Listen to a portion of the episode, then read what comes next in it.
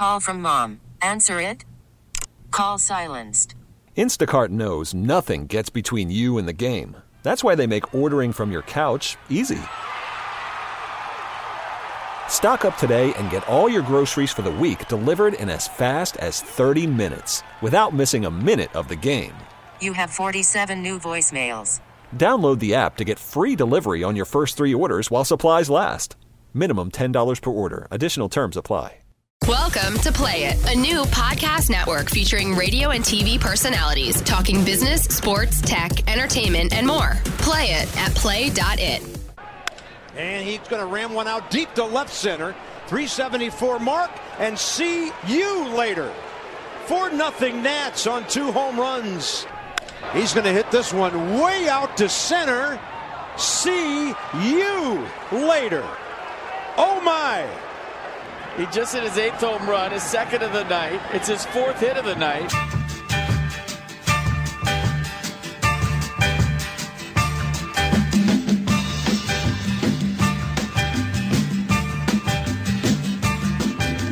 Welcome back in on Hit and Run on the Score. Joe Ostrowski, Barry Rozner with you for another hour and 40 minutes, something along those lines. Taking you up to Cubs baseball right here on your radio home of the Chicago Cubs. This hour is brought to you by Cars for Kids. Call 1 877 Cars for Kids. Hope to hear from Mike Rizzo any moment now.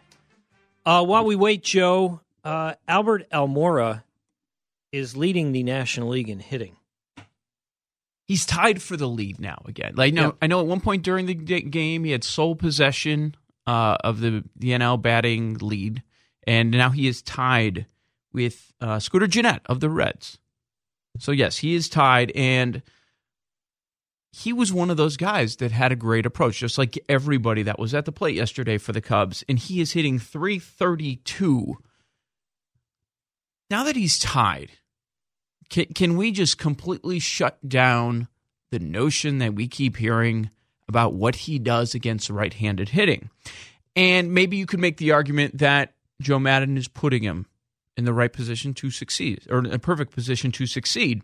But looking at his splits this year, against lefties, he is hitting 333, and against righties, he is hitting 331. The same.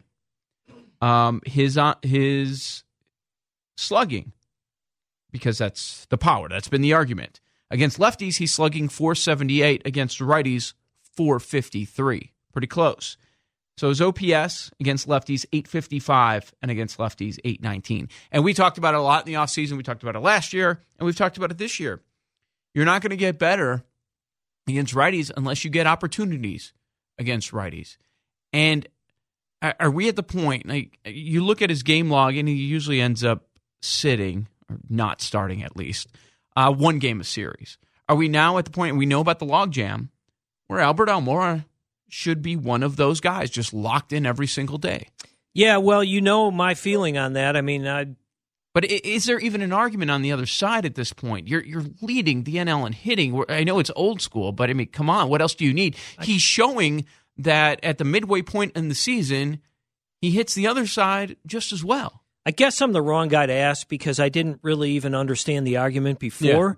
Because if you were going to get a guy who could play every day, then he's going to have to get an opportunity to face righties so that he can prove that he can hit righties, right? And if you don't if you don't get a consistent opportunity, if you don't do it every single day, how you ever going to learn to have the correct approach Right. against right-handers, right? So I I didn't understand it before. So I don't know how to make the argument on the other side now. I don't know how to give I don't know how to make the case for or or to explain to you whether there still is a case because I didn't get it before. Okay, I really did. I really didn't. I see him the same way I saw Javi Baez 2 years ago going into the postseason. You need his defense on the field every day in a postseason series. Every single day. Mhm. You should not be messing with that. Russell and Baez, Russell and Baez, Russell and Baez. Feel the same way about Almora up the middle in center field. I don't. I. I, I just don't think you can risk anything. I mean, what what are you, what else are you going to do? You put Ian Happ in center? No thanks. In a playoff game, no thank you. You're going to put Heyward in center and put who in right? Well, we're also at a point. mean, I just I that I uh, like I said, I feel the same way trying to make this case as I did trying to make the case for Baez in September of 2016. I just don't see how you can go into a postseason series and do that to your pitchers. You have to put your best defensive team out there. Joe's going to do what he needs to do to get through a regular season, and Yeah. they're they're in a long stretch of games right now. Coming out of the break, they're going to be in a long stretch of games. Uh, That's going to continue. So he's going to sit guys and make sure guys are fresh. But with what Heyward is doing right now, the same argument can be made, and you want him and Almora playing next to each other in the outfield too. I certainly expect that to be the case in the playoffs, especially if Heyward's offense continues to show. But but now you're talking probably two positions that are set every single day, or should be set in the playoffs every single day. I, I don't know what the case is on the other side. Yeah, I mean, What what well, is it? I, I'm just saying, how are you going to get playing time for Zobrist, Happ, and Schwarber? All of them. That's that's where we're at. It's a great problem to have. It's wonderful, and there's there's going to be injuries in the second half. We understand that, and Joe wants to give guys some time off, but uh, it's going to be interesting how he handles it. But Almora is doing everything right, everything right. I um I, I would hope that this is not uh, a conversation that we're going to have to have again, like once it's the middle of September. But I can't uh, I can't guarantee you that it's not going to come up again. But now the argument is proper rest, right? It's not about lack of power against one side.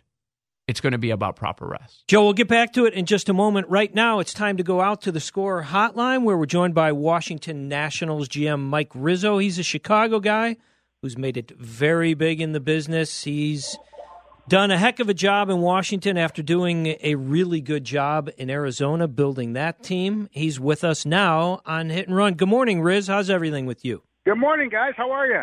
We're doing great. Uh, Mike, uh, y- your trade for Herrera sort of uh, jumping the market was kind of a surprise to a lot of people. What made you move so early, and how important is he to your bullpen?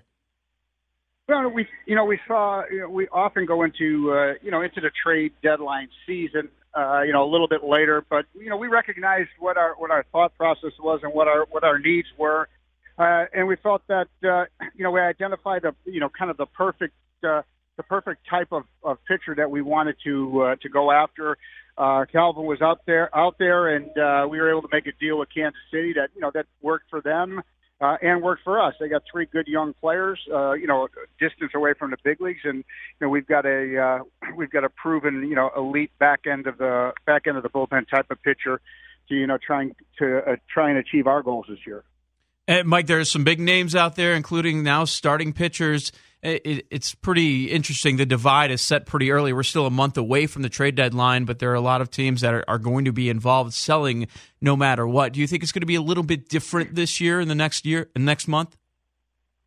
I think it's going to be active. I I think there's uh, you know there's a, a, a bunch of teams that still are uh, they're still very very active and very much in the race, and I think there's going to be you know looking for some teams that are going to look to uh, to enhance their chances. So I think it's going to be an active trade market, and I, I think it's going to be exciting to watch.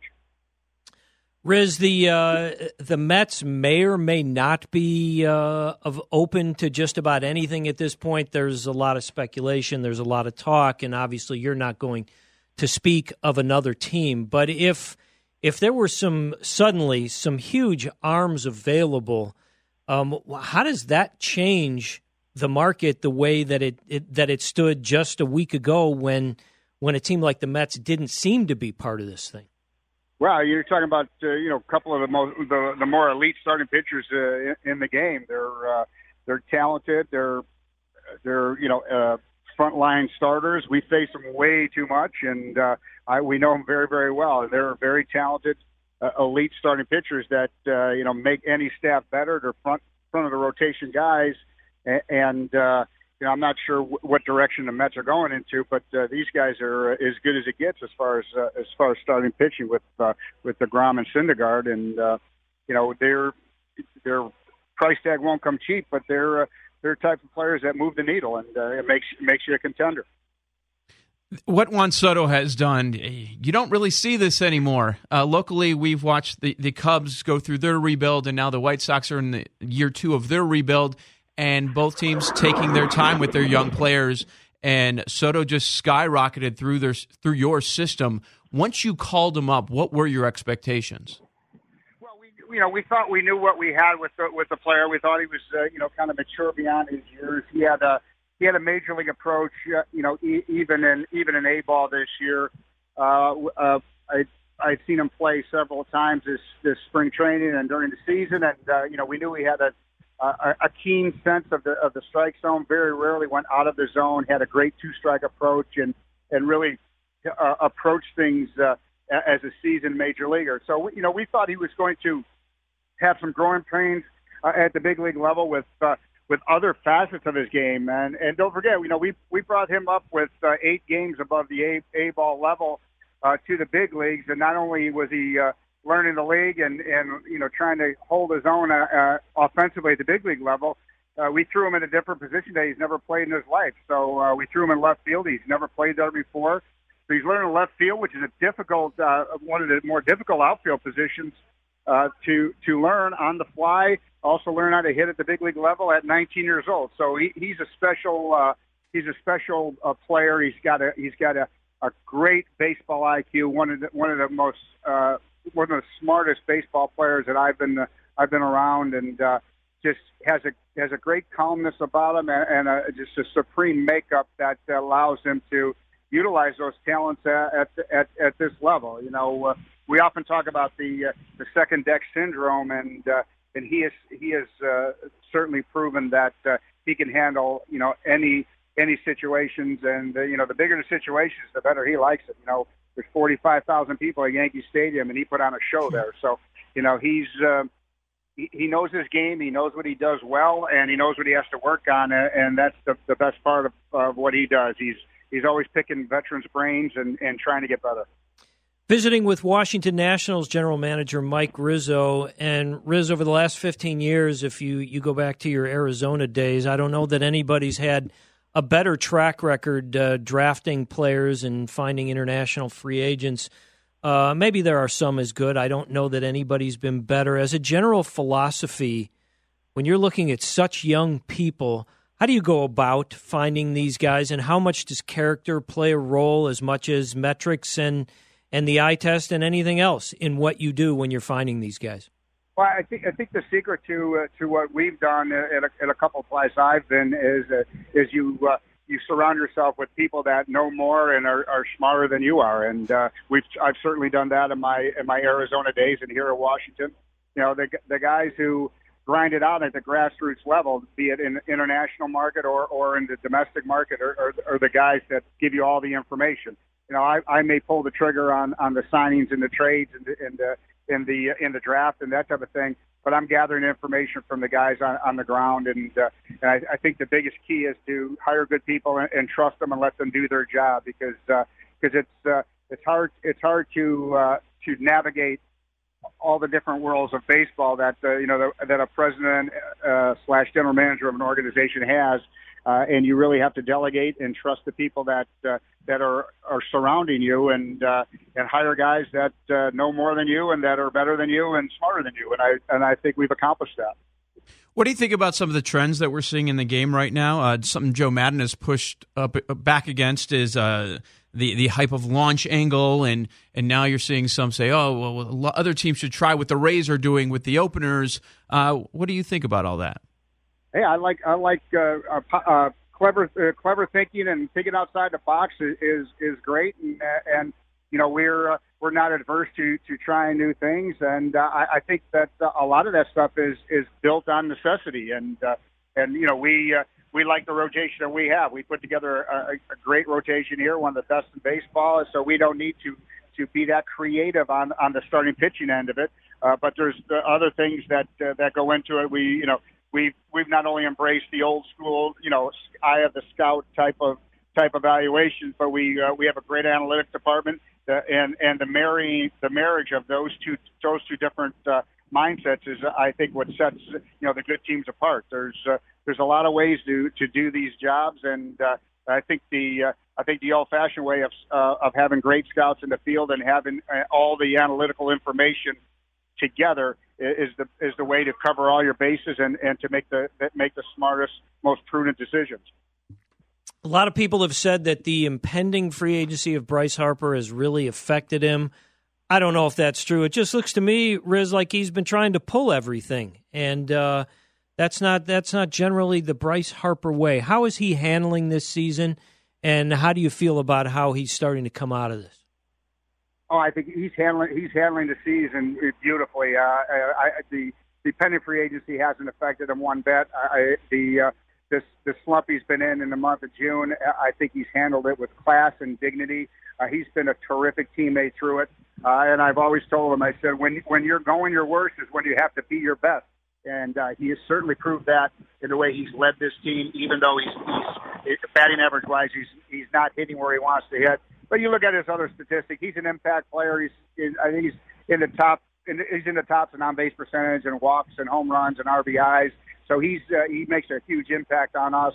Uh, and uh, what I, what I think that goes un, under uh, the radar is is what he means to this team and to this franchise. He's a he's a know, 25 year old player, but he's uh, he's one of our leaders and uh, one of our guys that are, are uh, the most vocal as far as far as leadership roles go. And and I, I think he's handled it uh, he's handled it great. And uh, I love the I love the people who uh, who break down his swing and he's trying to pull too much or he can't hit the high fastball from the fourth fourth deck in the in the stands and uh, and telling Bryce Harper you know what he's doing and how how to hit. And uh, you know uh, I always say for you know the farther away from home plate you get the easier it is to play. And uh, you know these guys are the 750 greatest players in the world as far as baseball guys go. And uh, and Harp is uh, in the team photo of the, the handful of best players in all of baseball. What has the return of Adam Eaton done for your team? Well, he's a, he's a grinder. You know, he's uh, he's a guy who sets the table for us. He sees pitches. He's a 300 hitter. He's he's a he's a great base runner. He's a, a huge baseball IQ guy, and he gives us some edge. He gives us a, a an edge on the bases, an edge at the uh, at the plate, an edge in the field, and uh, and his uh, his his hard nosed personality really rubs off on other guys, and and his energy level really really lifts us. So he was a huge he's a, a huge guy when he's not playing for us. It's a it's a huge void and hole in our lineup, uh, which we've been trying to fill uh, since his absence, and uh, we couldn't be more excited that he's back and he's really starting to get uh, his his uh, sea legs back uh, at the plate. He's put a lot of good swings on the ball the last three or four games, and uh, we're looking for for him to uh, to really uh, jumpstart this lineup that needs jumpstarting. You've certainly had your share of injuries. Uh, it's uh, you know it's not exclusive to the Nationals, of course, but you you've had your share. Uh, how is it starting to come together, and how are you feeling about your second half? Well, we're you know we're looking forward to getting guys back. We've had you know we've had 16 of our uh, of our opening 25 that uh, have been hurt. Some of them for long extended periods of time. Uh, you know, our uh, yeah, it, it's really it's really been uh, a, a test a testament of our organizational depth, uh, which goes to scouting and player development. Uh, we've we've brought 47 players uh, on the uh, into to the big leagues this year, and uh, that's a credit to to our, our scouting and player development staff. Each guy that we reach for has some kind of positive impact on, on the major league roster. So it's a testament to our franchise. It's a testament to uh, the way we do our business here, and uh, and it, you know we're, we're looking forward to today. We we get Zimmerman and Adams and Strasburg and Wieters back. Uh, you know, we just got Adam Eaton back. You know, Rendon's been on the DL. You know, this season for a while. So you know, we're uh, we're looking forward to get to getting healthy. And uh, and you know, when we do, I think you know teams are going to pay. And uh, I think our best our best baseball is certainly ahead of us. Uh, this season, and uh, and I, I'm I'm looking forward to you know getting through the, the All Star break and see if we can get some of our reinforcements back after uh, after the uh, the break is over. And Mike, before the season started, it was easy. We we know the we knew the three teams that were going to win the three divisions in the NL, and uh, and baseball was all figured out. But then baseball happened. Uh, of course, you know it's never that easy forecasting a season. Are you surprised how many teams are in the mix halfway through the year for the NL? I, I'm really not. You know, we as as we looked at as we looked like the landscape of the National League, you know, we knew the Phillies were going to be a, a vastly improved team. We knew we knew the uh, we knew the Braves were going to be a vastly improved team. Now we see these teams play, you know, 19 times a year. We see them in spring training, you know, all the time. So uh, you know, we knew we knew our division was going to be much much more difficult than it has been in the past. Uh, and uh, hey, you know, winning's not easy. Uh, winning winning in the major leagues is not easy. There's a lot of smart people trying to win and and trying to uh, trying to beat each other and uh, and the, you know the uh, the, the the threshold of, of, of the razor thin threshold of, of winning and losing is so thin uh, these days. And uh, you know it's it's who you know what what team it's not who you play it's when you play them when are they hot when they come in and are they cold when they leave? So it's uh, I, I think there's there's been no surprises to us as far as as far as the amount of, of, of good teams in, in the National League and the National League East. Uh, and uh, you know we're looking forward to uh, to competing against them and uh, you know down the stretch. And it's a long season, and we're we're about halfway through it. And uh, like I said, our best baseball is in front of us. Riz, before we let you go, and we certainly appreciate your time today, as always, here on Hit and Run. Uh, when I talked to you on opening day, the first day here in Chicago of the regular season for Theo Epstein, as they were beginning their rebuild, you uh, you you told Cub fans to be patient. You said they're doing the right thing. They're doing it the right way. It's a program you had been through yourself, and uh, obviously it worked out for the Cubs. Now the White Sox are going through that, a team uh, for which you once worked. What would you say to White Sox fans at this point? The same thing. You've got a good group at the top. You know, doing you know making the right moves and pulling the right strings.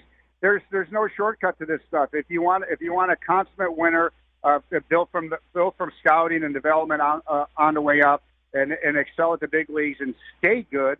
Uh, it's it's a difficult process. It's a painful process, and it's something that uh, you have to be patient because there's no shortcuts to this thing.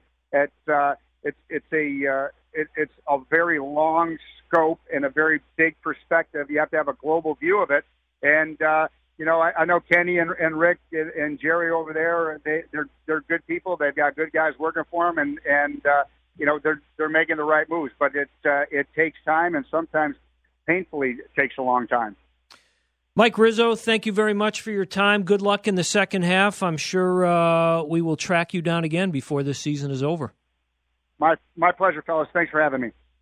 Mike Rizzo, Washington Nationals general manager. Built a heck of a team in Arizona, too. He, he started the, this trend that we always credit Cubs, Astros, Kansas City. It, it, feels like half the league is trying to do what Mike Rizzo was doing years ago. When he was offered the job, he said, I will take it if you will let me do it the way I want to do it, if you will let me do it the right way. We don't have anything here. We got nothing. So let's get worse before we can get better. And ownership said, okay, whatever you need, however long it takes. And that's that's what it's that's what's necessary because you're going to need some patience in there.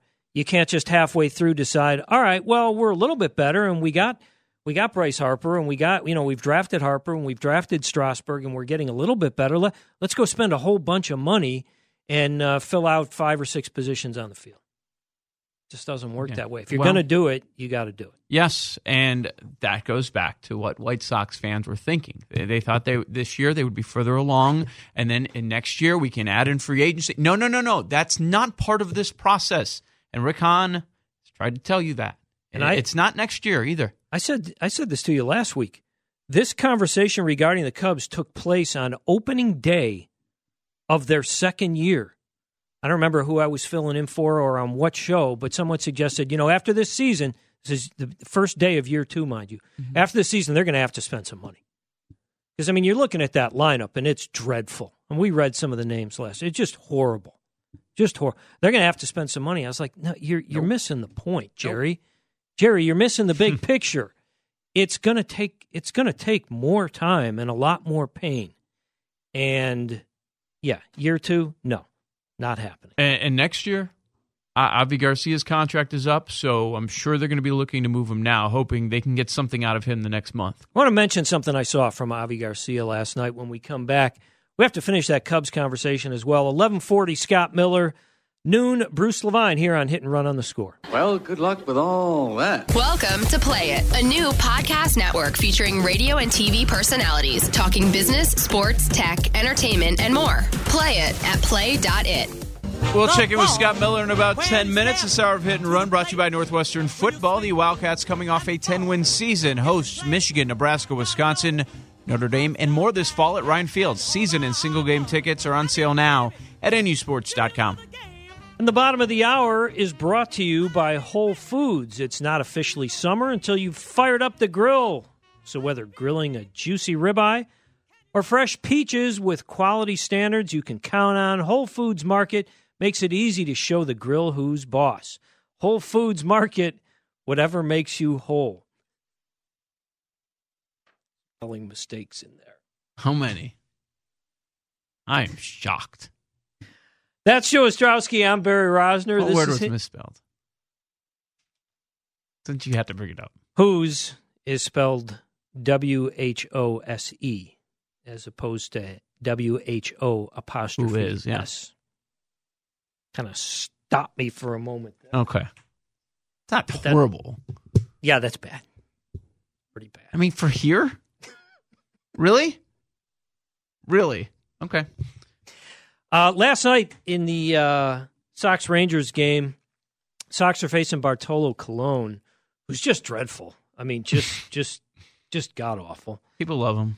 Yeah, no, but I mean, he he was particularly bad last night. He he couldn't he couldn't locate his fastball, so he was trying to get by with changeups, and he managed to get out of the first inning because of some bad base running, and then in the second inning, Sox had a chance to blow the game open, and with the bases loaded and two outs and a three-one count, and he can't throw a strike. Avi Garcia swings at a pitch up and away and, and grounds to second, and that's the end of the inning. I mean, that's talk about situational hitting not very pretty right there. There's also a play uh, where Leury Garcia uh, could have helped make an inning bigger, but on a close play at first, he dives head first into the bag.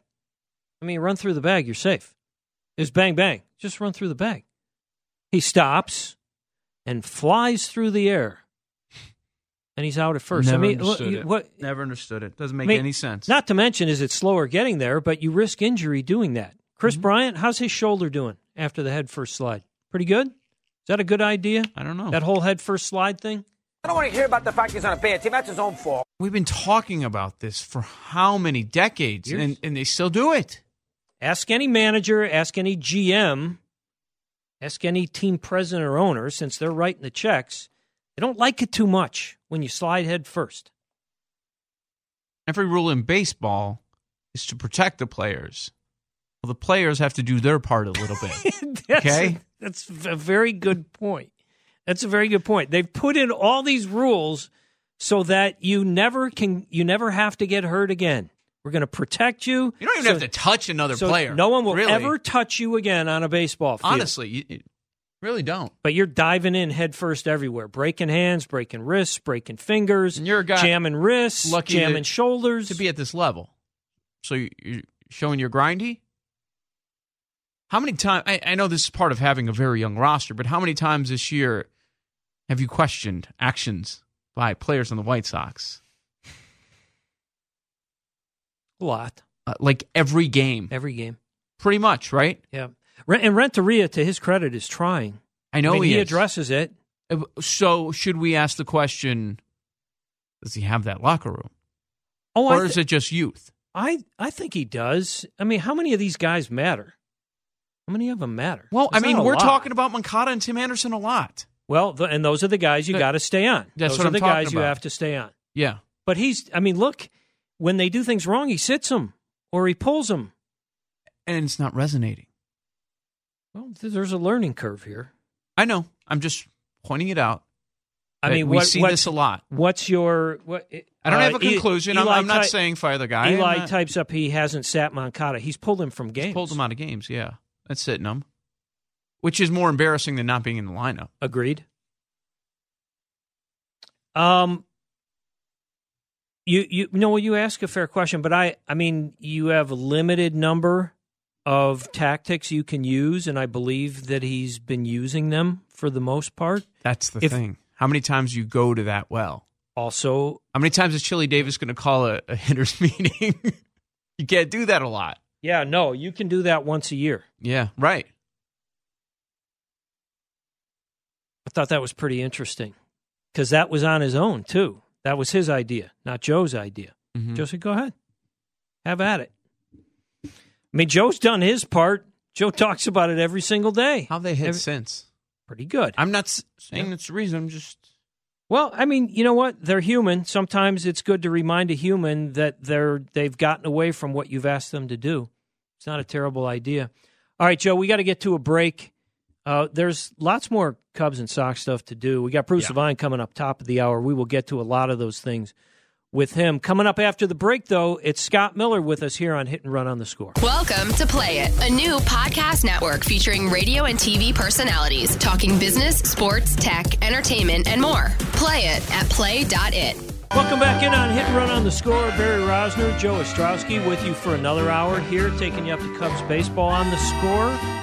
Right now, it's time to go national, so let's go out to the score hotline where we're joined by Scott Miller, national MLB columnist for Bleacher Report. You can also hear him on Sirius XM MLB Network, and you can see him on Fox Sports San Diego if you can see that. He's also the co author of 90% Mental with Bob Tewksbury. We talked to Bob here on the show a few weeks ago. You can follow him on Twitter at Scott Miller BBL, and right now you can hear him on Hit and Run. Hey, Scott, how you doing? Hey, Barry. Hey, Joe. How are you guys? We're doing great. Uh, explain to us now, a week later, after the Mets were absolutely certain, Scott, that they were not going to talk about deGrom and Syndergaard. What is happening now? What do you hear, and what do you believe? Well, I think uh, you know the the Mets have had a come to Jesus moment in the last week about how awful they are and how all of their plans are going south again. I think you know we saw Sandy Alderson, the general manager and president, stepped down last week. He basically, um, I mean, I don't want to make light of it because he said he's stepping down to. He, he dealt with some cancer several years ago. He says that's come back and he needs to get treatment and just concentrate on that. What I started to say, so obviously we wish Sandy all the best. Of course. He, he, he's a good, good man. Um, you know, I've known him for a long time, as I'm sure you have. Um, but where I said I don't mean to make light of it at that press conference, Sandy also essentially fired himself. That that's where you kind of, you know, it also kind of piques your attention because Sandy, yeah, I can't remember exact quote, but it was you know something like, uh, you know, basically after he said he's stepping away for cancer, and then he said, I don't know if, that I'll be back. He said basically, I don't know that I deserve to be back. Wow. Um, you know, he took full responsibility for the mess that the Mets have become. And so now they've got a three-man team sort of sharing general manager duties. Let me Uh, stop you for one second, Scott, before you get before you get to the specifics of of who's going to Yes. make the decision and what they're going to decide. And as much as Sandy Alderson ha- has made mistakes, that whole ownership thing is such a mess, and their finances are such a mess. How mu- how much of a role has that played? Well, I think it's played somewhat of a role, no question. I mean, and and I assume when when you mention the finances are a mess, you know that goes back to, you know, listeners will remember several years ago. Remember that Bernie Madoff Uh-huh. uh, Ponzi scheme, and, Yep. and the Wilpons, the owners of the Mets, were very close with Bernie Madoff, and they got swindled, and and so the Mets. Um, I think their finances are better now than they were a few years ago, but yeah, I mean, their finances became a mess, and and and you know that affected who they could sign or not sign. They still put together enough money and figured out a way to sign, for example, Yoenis Cespedes when he came back as a free agent, or, or at least when he became a free agent. But you know, you look back now and you think, well, you know, maybe for the Mets' sake, it's too bad they were able to scrape together money for Cespedes because he's been part of the problem as Yep. well. Um, so, so the finances are a part of it. Um, also, the ownership. I, I mentioned three people filling in for Sandy Alderson right now.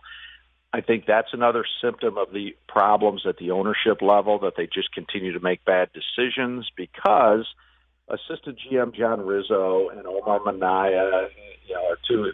They, they've got three guys in there, and what you look at, I mean, when you're running a Major League Baseball team and you're going toward the trade deadline, you, it's just a recipe for disaster when you run things by committee. um, so maybe they'll figure it out, but I think that's another bad step where the Mets are concerned. Just put one guy in charge after Sandy rather than we're, we're, we're, we're having three guys step in as the GM and be the decision maker. So that I think could be a, a, a thing to watch. So to your question on deGrom, yeah, they've gone from this guy's an ace, and you know, uh, he's he's like a one eight five ERA this year, but he's only five and four, six and five. He's one game over five hundred, despite a sub two ERA, which is another glimpse of many different glimpses into how bad the Mets have been. But yeah, so so earlier they said they weren't going to trade deGrom, and now after Sandy stepped down, this three-headed monster general managership now says, you know, hey, we need to we're going to listen on all offers. So whether it's deGrom, whether it's Syndergaard, uh, they're definitely going to listen. And if I think the Mets should trade deGrom because he could bring a boatload of talent back. He's the one guy they could trade, get five or six pieces back, including you know you would think two or three of the some rivals' top prospects. So we'll see. But being the Mets, they'll probably fumble at some point. right. Would they trade in their division and would they trade to the Yankees? Um, I would think the answer to both of those questions is yes. Um, I don't think trading within the division is as much of a taboo as it once was you know, a couple decades ago, two, three, four years ago, um, I mean, decades ago, decades, not years, two, three, four decades ago, it used to be uh, many teams wouldn't want to trade in their division because, you know, they wouldn't want that guy to come back and haunt them several times a summer. Um, you could see that with deGrom. I mean, say they traded him to the, and I'm just speculating here, but if they trade him, say, to the Washington Nationals, if you're the Mets, you'd be like, oh my God, we play those guys 18 or 19 times a year. So we don't want to have to face deGrom five starts a year. But again, speculating. If you could get, say, Juan Soto of the Nationals or even Victor Robles, who was their number one prospect before he got hurt and Soto emerged, you could get one of those guys. I think you have as part of as the main cornerstone of a multiplayer package then I think you, if you're the Mets, you have to consider it. So I don't know if they're going to be able to do that. I'd say the odds of trading within their division are are uh, doubtful. But again, if you can get a package like that, I wouldn't say the odds are zero percent. And I'd say the same thing with the Yankees. And you know, the thing I was amused by, you know, Brian Cashman. Somebody talked to him a couple weeks ago and asked, said, okay, you know, would you trade, you know, Gleyber Torres, for example? I, on the surface, that's a ridiculous question because if if if the Yankees trade Gleyber Torres, it, it, you know, you would think it's ridiculous. Um, but questions get asked, and Brian Cashman essentially said, you know, well, I loved his quote that it, yeah, that's a stupid question. um, to the question of Gleyber Torres, you know, going in a possible deGrom deal, Cashman said, "Hey, I've got to walk around this town." well, Cubs fans are already queasy about what Eloy Jimenez is going to do on the South Side after that Quintana trade last year. Right. Yeah. Uh, uh, spe- yep. Speaking of the Mets, Scott, uh, happy Bobby Bonilla Day. 1.19 again this year. Um, I think they're paying that guy for like the next 150 years, it's right? It's 2035. Yeah, right. He'll just keep going. They're just so used oh. to it. They'll just write that check. You know, as you were talking about the Mets situation now with three different guys, I, I was just wondering, is that situation even worse than what's going on with Baltimore? They're they're going to try and trade Manny Machado and probably Zach Britton, and we don't know if anybody's going to be back next year. Yeah, I mean that's another messed up. So, you know, the Mets and the Orioles uh, you know, forget that glorious 1969 World Series. Their show, their showing, their showdown continues this year, as right, as to the most inept organization. Yeah, I mean, the Orioles. Maybe they get out of this in a very fortunate manner and get a great package for Machado. But boy, on the surface, you look at it and you're like, how could they have possibly allowed themselves to get in this shape. Uh, what, to your point about doesn't look like anybody's in charge, just a quick rundown for listeners. Um, start at the top. Peter Angelos has always been difficult to deal with anyway. Rival teams have never liked to deal with Peter Angelos as Orioles because the you know the general managers, you know, say of the Tigers or the Padres or the Cubs, talk to the Orioles general manager. They'll maybe work for days to get a trade set up, and then the answer then be, from the Orioles side becomes okay. We need to go take it up top to owner Peter Angelos.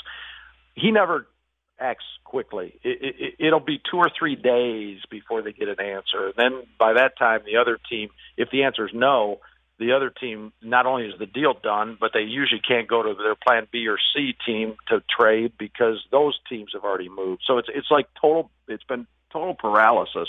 Anyway, Angelos is older. Uh, he's not seen much anymore. So his two sons essentially are running the team more often than not. Now, that's the screwed up ownership situation. Uh, General Manager Dan Duquette, last year of his contract, not believed to be coming back after this year. Manager Buck Showalter, last year of his contract, uh, very questionable. Is he going to be manager next year? Is he going to move upstairs to the front office? What's he going to do?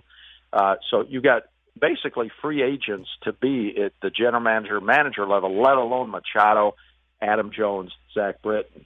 So where Machado's concerned, to me, guys, you had to either do one of two things.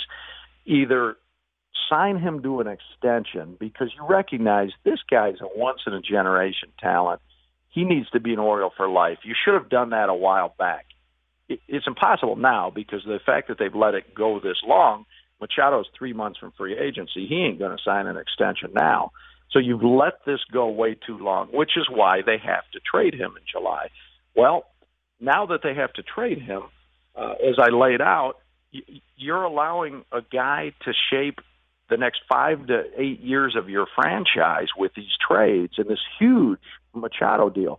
You're allowing the guy to shape your franchise who is a short timer himself and isn't expected back after this season. So it, it, it's borderline negligent, organizational negligence.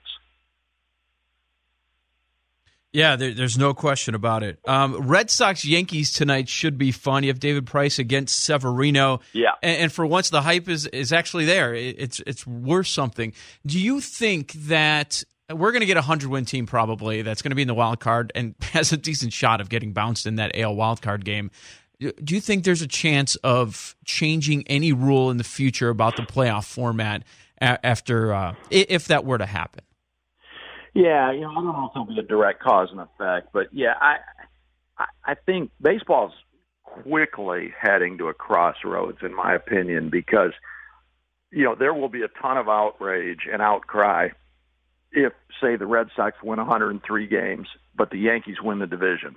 So then you've got a 103 win team in the one game wild card, and say they lose. Uh, there will definitely be a lot of outcry, but one of the flip sides, aside from the old argument, well, they should have won their division then and, and not gotten stuck in a one game playoff. There's that argument. But there'll be a lot of outcry because part of the reason why we're going to be in this predicament is because of all the tanking going on this year. The reason the Red Sox and the Yankees and Houston were on like a borderline record pace for number of teams winning 100 games well, why is that? Well, that's because you've got the White Sox rebuilding, you've got the Tigers rebuilding, you've got Tampa Bay, you've got you know Baltimore's awful. You've you've got so many bad teams that the the strongest teams in the league are cherry picking off wins. So not only I think will that argument come down to the the should the playoff format be changed, but I think also it, the argument will at least it should involve what is Commissioner Manfred going to do about a year like this where you've got a third of the league or more not even trying to win. So I think that the predicament you bring up exacerbates baseball's competitive balance issue. Um, so then beyond that, and this is another conversation probably for some future Sunday, but you've got uh, not just the pace of play today, but you've got the ridiculous number of strikeouts. You've got the fact that baseball's become a home run or nothing game. By the way, that Cubs game yesterday, one of my favorite games of the year, not because of uh, how hot it was. Oh my gosh, was that scary watching that? But 20 hits the Cubs had, 17 singles.